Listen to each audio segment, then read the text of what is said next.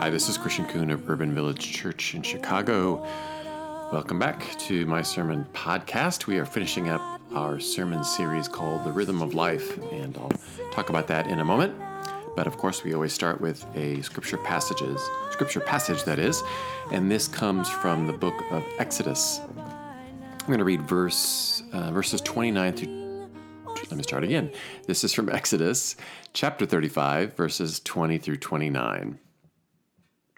Then all the congregation of the Israelites withdrew from the presence of Moses, and they came, everyone whose heart was stirred, and everyone whose spirit was willing, and brought the Lord's offering to be used for the tent of meeting, and for all its service, and for the sacred vestments. So they came, both men and women. All who were of a willing heart brought brooches and earrings and signet rings and pendants, all sorts of gold objects everyone bringing an offering of gold to the Lord. And everyone who possessed blue or purple or crimson yarn or fine linen or goat's hair or tanned ram's skins or fine leather brought them. Everyone who could make an offering of silver or bronze brought it as the Lord's offering, and everyone who possessed acacia wood of any use in the work brought it. All the skilful women spun with their hands and brought what they had spun in blue and purple and crimson yarns and fine linen. All the women whose hearts moved them to use their skill spun the goat's hair.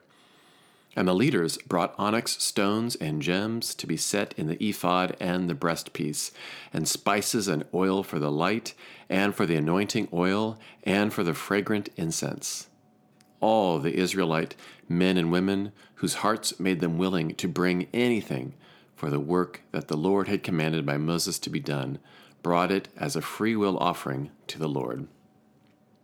May God's blessing be on the hearing and living out of this word. So, one of the things that uh, I have had the privilege of doing over the last several years is occasionally serving as a mentor to people who are entering the ordination process in the United Methodist Church. And I just uh, started meeting with a woman uh, named Young Sun. Uh, she is a student at Garrett Evangelical Seminary and is, as I noted, starting the ordination process. And so, whenever I have served as a mentor, I meet with them from time to time and talk about their call and all the different things that they are experiencing. One thing that I've noticed in my meetings with a young Sun that I have come to really appreciate is that uh, almost every time that we meet, she brings something for me. And often it is food. And the first time or two, I thought, oh, this is such a, a lovely gift that she has given to me. And so it, it ranges from uh, oranges to Korean snacks to chocolate. And it's every time she, that we meet, it seems like the offering that she gives me, in a sense, uh, increases. So the last time she, that we met, she brought this big, big bag of all of these things. And there was a part of me that just felt like, ah, I felt a little uh, like I didn't deserve all of the things that she was bringing to me. I was, after all, just meeting with her, listening, offering encouragement, perhaps a little bit of guidance here and there. And so uh, it got to the point where I was like, I don't really know how to respond to this until finally I realized receive it. This is something that she, uh, I assume, enjoys doing. This is out of her own sense of hospitality. This is out of her own ministry, is to, to share and to give in this way. And who am I to not receive it? And so instead of feeling a little guilty about receiving these gifts, I have now come to enjoy them, though I don't want her to feel like she has to do it every time still. Well, we are finishing up this series I noted called Rhythm of Life where we are talking about things that we believe that God has offered to us to help our lives flourish. January is often a time for us to reflect on that. And rather than trying to find just the best day planner or the best app, uh, we have focused on what we are calling rhythms of life, God given ways for us to truly live into the lives that God has given to us. A few weeks ago, we talked about rest and Sabbath. And then Two weeks ago, we talked about connecting and community. Last week was prayer. And this week we are finishing by talking about giving and service, which has made me which made me think of, of young Sun. So, as I first reflected on this particular sermon with the congregation that I'm serving, serving now, I was a little bit hesitant because I thought I'm preaching to the choir. Because even though it's a small congregation, so many of the people in this congregation have been faithful over the decades and continue to serve and give in so many ways. And so I wondered is there anything new that I can share with these folks who are already giving so much of their lives and time?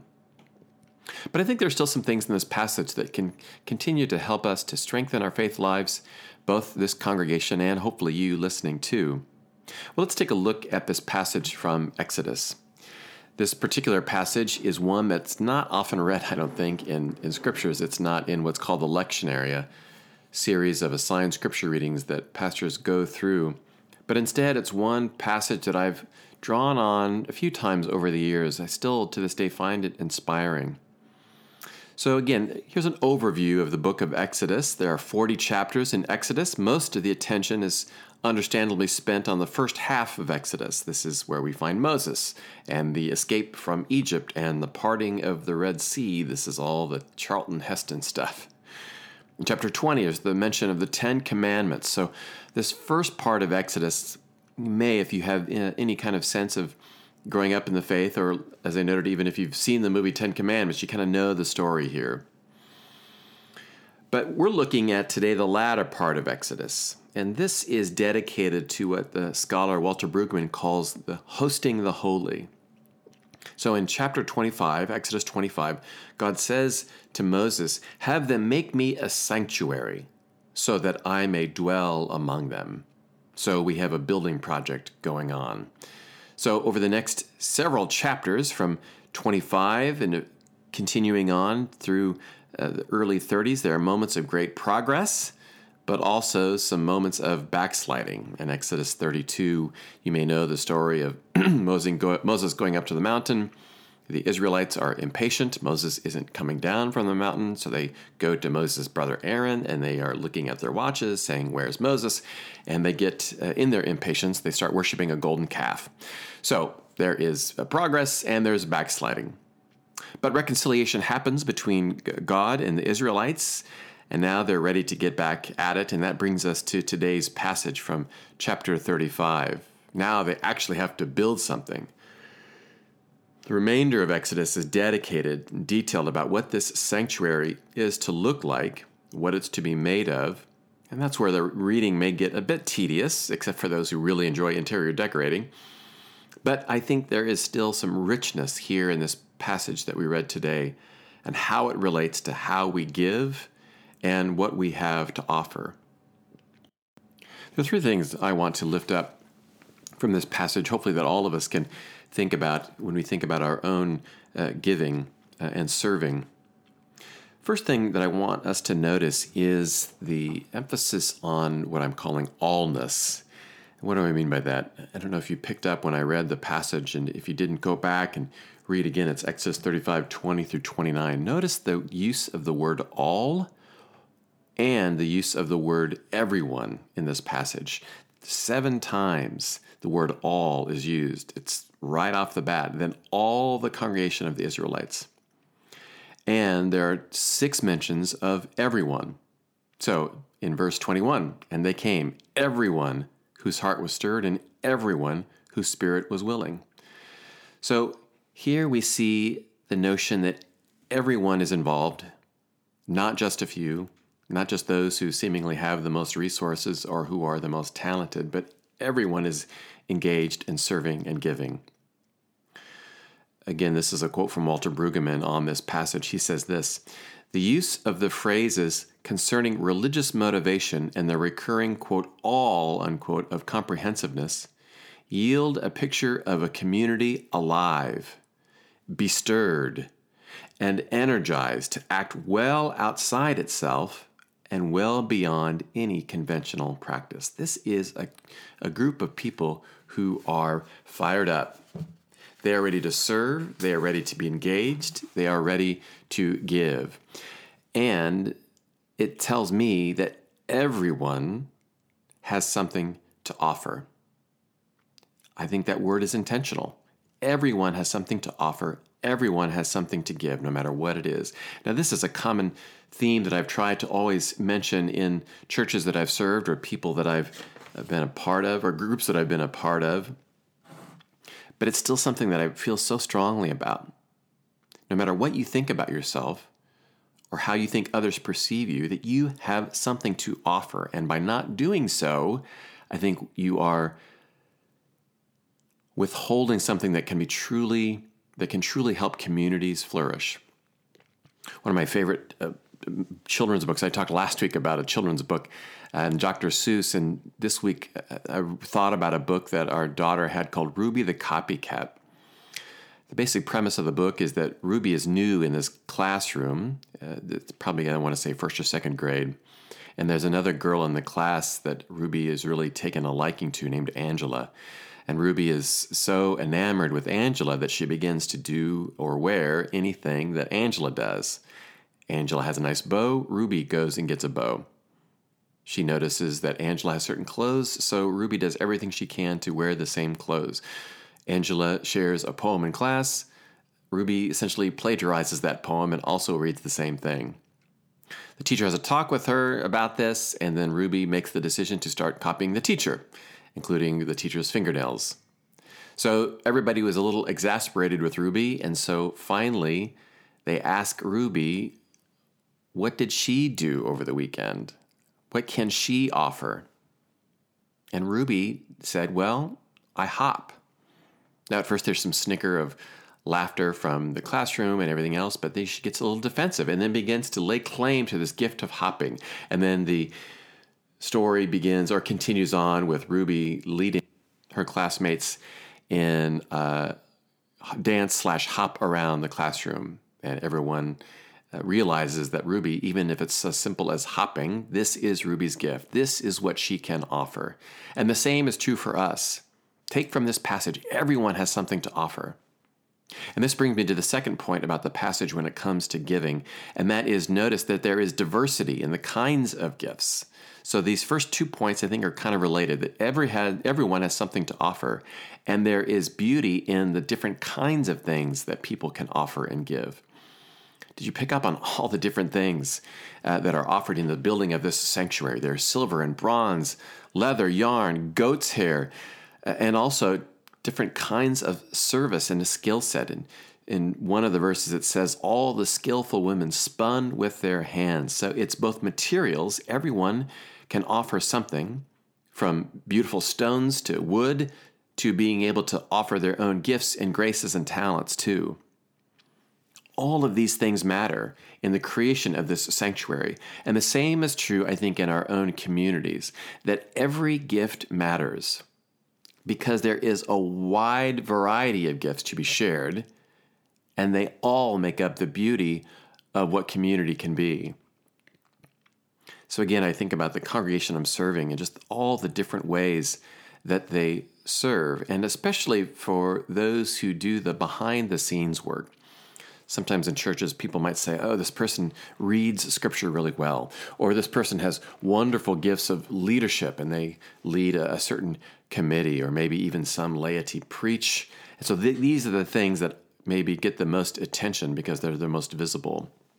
But I've always tried throughout my ministry to also lift up and honor those who do the behind the scenes work, the people who, the handful of people who clean up uh, after an event, the kinds of people who, who cook, the kind of people who put up banners in the sanctuary and clean up the flowers after they have lost their petals. All of these small little things that don't often get noticed. But these kinds of gifts matter too. And so everyone has something to offer, no matter how large or small. And so as you reflect and maybe have a sense of what I'm not sure what I can offer, I hope that you can remember Ruby and her gift of hopping, and also think about what is something that you can offer. And please do not hold back from it. This sense of giving and serving is part of the rhythm uh, that we live in, or that we should live in anyway. That, that rhythm of, of rest and being in community, the rhythm of prayer and giving and service. All of these things uh, are integrated into our own lives. Now, finally, the last thing that I want to lift up uh, from this passage is uh, there is a why here, and not the letter Y, but W H Y. That is, there's motivation. Now, let's back up a little bit earlier in, uh, in this chapter. The offering is authorized by Moses. It says, Take from among you an offering to the Lord, and instructions are given by Moses. And today's passage is the response to that. Now, I want you to notice again, go back to verse 20, and it says, Then all the congregation withdrew from the presence of Moses. I don't know if this withdrawal was just a matter of them going to get the materials needed, but I think there's something more to it than that, especially because of verse 21. I'd like to think that they withdrew to reflect, to ponder, to pray. There's a deeply felt religious motivation throughout this passage. Listen to these phrases. There's hearts are stirred, spirits are willing. There's willing hearts, hearts are moved. Again, hearts are willing. This is not just a financial transaction. This is not just Moses making a command or making an ask and people rolling their eyes and saying, All right, we'll do this there seems to be a, a spirit of excitement, of joy, a realization that this is what God is asking for me, and people are going and responding in that joyful kind of way. I realize that when we uh, give or serve sometimes, whether again it's in a church or whether it's in your family or whatever you might be a part of, there are certainly times and days when we serve or give out of duty. Meaning, well, if I don't do it, then no one else will do it. Believe me, I've been there, I've done that. That's part of giving and service too.